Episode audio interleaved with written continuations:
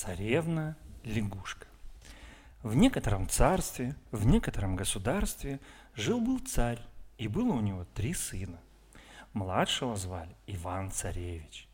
Позвал однажды царь сыновей и говорит им, «Дети мои милые, вы теперь все на возрасте, пора вам о невестах подумать. За кого же нам, батюшка, посвататься? А вы возьмите по стреле, натяните свои тугие луки и пустите стрелы в разные стороны. Где стрела упадет, там и сватайтесь.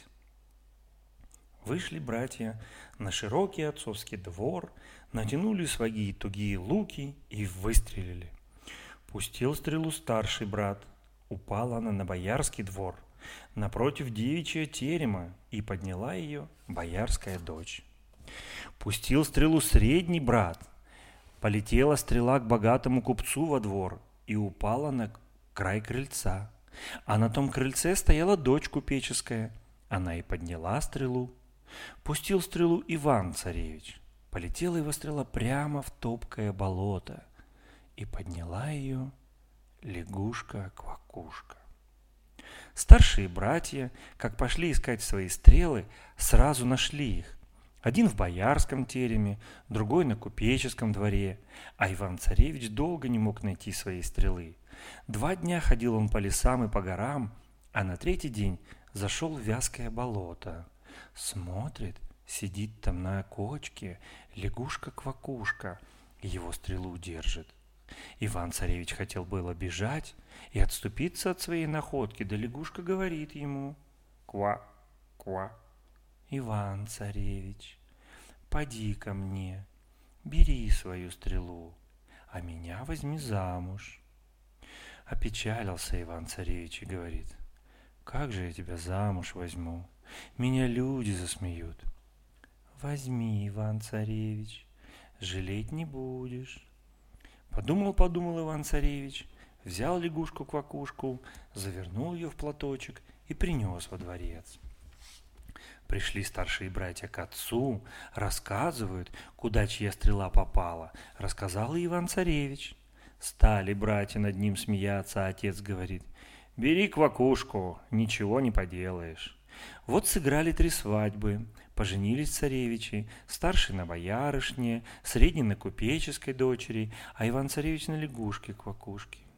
На другой день после свадьбы призвал царь своих сыновей и говорит, «Ну, сынки мои дорогие, теперь вы все трое женаты, хочется мне узнать, умеют ли ваши жены хлебы печь? Пусть они испекут к завтрашнему утру мне по караваю белого хлеба». Поклонились царевичу отцу и пошли. Воротился Иван-царевич в свои палаты не весел, ниже плеч буйную голову повесил. Ква, ква, Иван-царевич, говорит лягушка-квакушка, что ты так запечалился? Или услышал от своего отца слово неласковое? «Как мне не печалиться?» — отвечает Иван-царевич. «Приказал мой батюшка, что ты сама испекла к завтрашнему каравай мягкого белого хлеба. Не тужи, Иван-царевич, ложись-ка лучше спать почевать. Утро вечера мудренее». Уложила квакушка царевича спать, а сама сбросила с себя лягушачью кожу и обернулась красной девицей, Василисой Премудрой, такой красавицей, что ни в сказке сказать, ни пером описать. Взяла она частые решета, мелкие сито, просеяла муку пшеничную, замесила тесто белое, испекла каравай рыхлый да мягкий, но украсила каравай разными узорами мудреными, по бокам города с дворцами, садами да башнями, сверху птицы летучие, снизу звери рыскучие, утром будет квакушка Ивана-царевича. Пора, пора, Иван-царевич, вставай, каравай неси. Глянул Иван-царевич на каравай, диву дался, никогда таких не видывал. Положил каравай на золотое блюдо и понес к отцу. Пришли старшие царевичи, принесли свои караваи, только у них посмотреть не на что. И посмотреть не на что, и боярской дочке хлеб погорел, а у купеческой сырой да кособокий получился. Царь сначала принял караваю старшего царевича, взглянул и приказал отнести псам дворовым. принял у среднего, взглянул и сказал, такой каравай только от большой нужды будешь есть. Дошла очередь и до Ивана Царевича. Принял царь от него каравай и сказал, вот это хлеб. Такие только в праздники кушать. И тут же дал сыновьям новый наказ. Хочется мне знать, как умеют ваши жены рукодельничать. Возьмите шелку, золото, серебра, и пусть они своими руками к завтраму выткнут мне по ковру. Вернулись старшие царевичи к своим женам, переделали на царский приказ им. Стали жены кликать мамушек да нянюшек, да красных девушек, чтобы способили им ткать ковры. тот час мамушки, нянечки да красные девушки собрались и принялись ковры ткать да вышивать, кто серебром, кто золотом, кто шелком. А Иван-царевич воротился домой, не весел, ниже плеч буйную голову повесил. Ква, Ква, Иван-царевич, говорит Квакушка, почему так печалишься? Или услышал от отца своего слова недоброе? «Как мне не печалиться?» – отвечает Иван-царевич. «Батюшка приказал за одну ночь соткать ему ковер узорчатый». «Не тужи, Иван-царевич, ложись-ка лучше спать. Утро вечера мудренее». Уложили его к лакушке спать, а сама сбросила себя лягушачью кожу, обернулась красной девицей Василисой Премудрой и стала ковер ткать. Где кольнет иглы раз, цветок зацветает, где кольнет другой раз, хитрые узоры идут, где кольнет третий, птицы летят. Солнышко не взошло, а ковер уже был готов. Утром проснулся Иван-царевич, глянул на ковер, да так и ахнул. Такой этот ковер чудесный, что не вздумать, не взгадать, разве в сказке сказать. Вот пришли все три брата к царю, принесли каждый свой ковер. Царь прежде взял ковер у старшего царевича, посмотрел и молвил, только у ворот его стелить. Принял от среднего, посмотрел и сказал, этим ковром только от дождя лошадей накрывать. Принял от Ивана Царевича, взглянул и сказал, а вот этот ковер в моей горнице по большим праздникам расстилать буду. И тут же отдал царь новый приказ, чтобы все три царевича заявились к нему на пир да со своими женами. Хочет царь посмотреть, который из них лучше танцует. Отправились царевичи к своим женам. Идет Иван-царевич печалится, а сам думает, как поведу я свою лягушонку на царский пир. Пришел он, а квакушка его спрашивает, что опять Иван-царевич не весел, ниже плеч буйную голову повесил? О чем запечалился? Как мне не печалиться, говорит Иван-царевич. Батюшка приказал, чтобы я завтра тебя к нему на пир привез. Не горю, Иван-царевич. Ложись, когда спи. Утро вечера. Мудренее. На другой день, как пришло время ехать на пир, Квакушка и говорит царевичу, ну, Иван-царевич, ты отправляйся один на царский пир, а я вслед за тобой поеду. Как услышишь стук да гром, не пугайся, скажи, видно, моя лягушонка в коробчонке едет. Пошел Иван-царевич к царю на пир один. А старшие братья пришли во дворец со своими женами, разодетыми, разубранными, стоят над Иваном-царевичем, посмеиваются. Что же ты, брат, жены без ней явился? Хоть бы в платочке бы принес, дал бы нам всем послушать, как она квакает.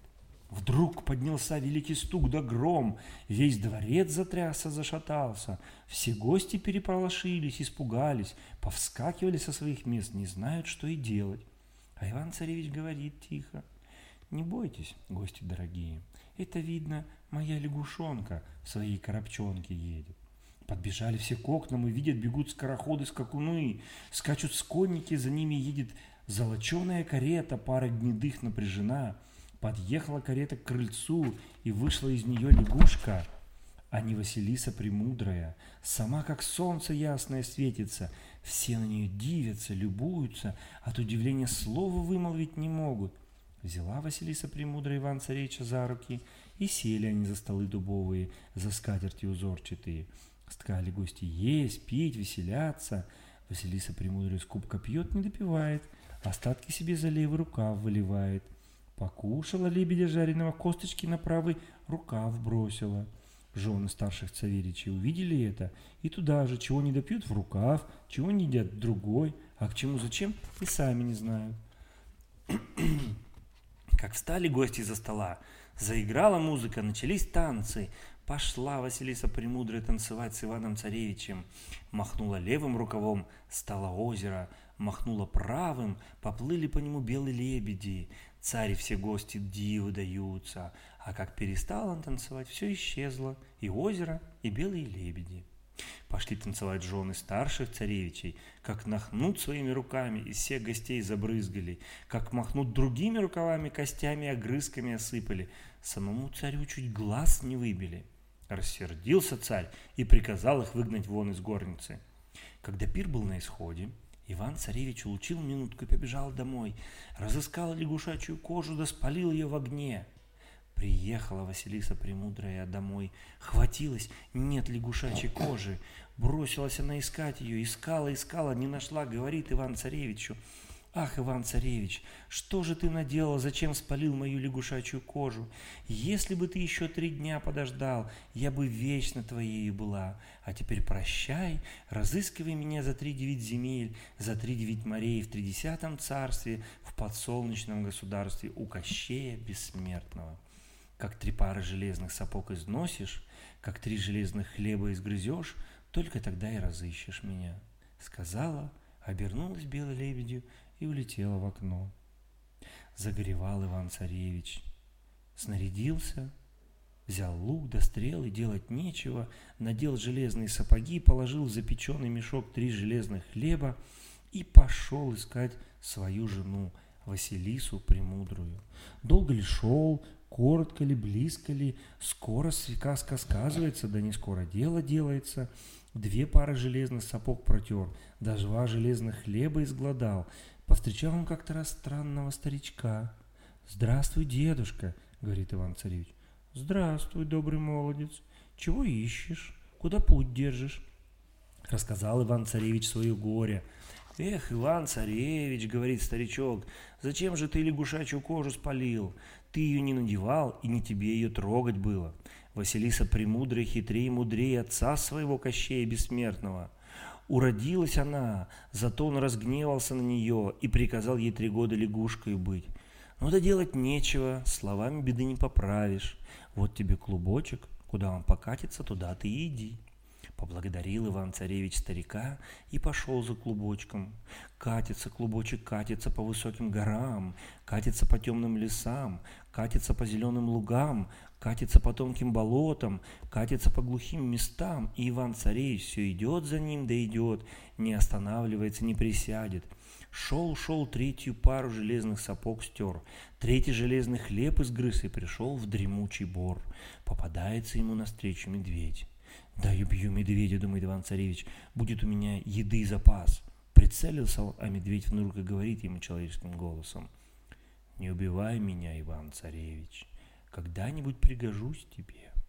Не тронул Иван-царевич медведя, пожалел, пошел дальше. Идет он чистым полем, глядя, над ним летит большой селезень.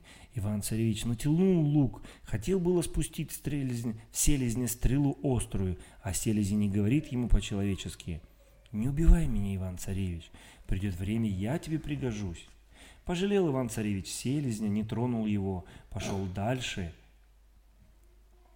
Вдруг бежит навстречу ему косой заяц. Убью-ка зайца, думает царевич, очень уж есть хочется. Натянул свой тугой лук, стал целиться, а заяц и говорит ему человеческим голосом. Не губи меня, Иван-царевич, будет время, пригожусь тебе. И его пожалел Иван-царевич, пошел дальше.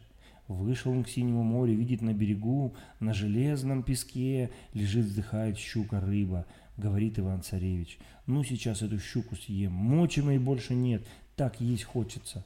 Ах, Иван-царевич, молилась щука, жалься надо мной, не ешь меня, брось лучше меня в синее море.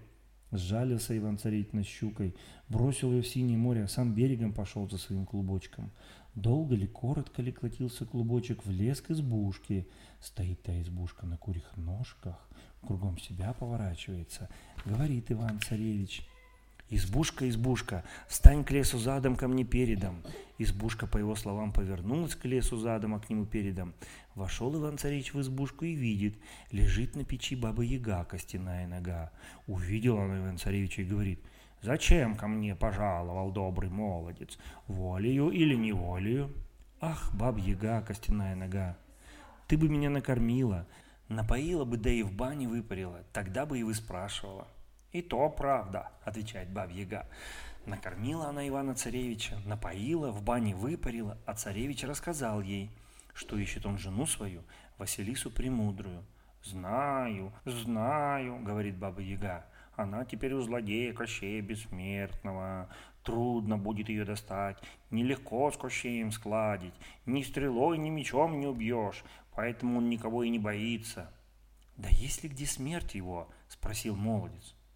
Его смерть на конце иглы, да та игла в яйце, а яйцо в утке, а утка в зайце, а заяц в кованом ларце, а тот ларец на вершине старого дуба, а дуб то в дремучем лесу растет.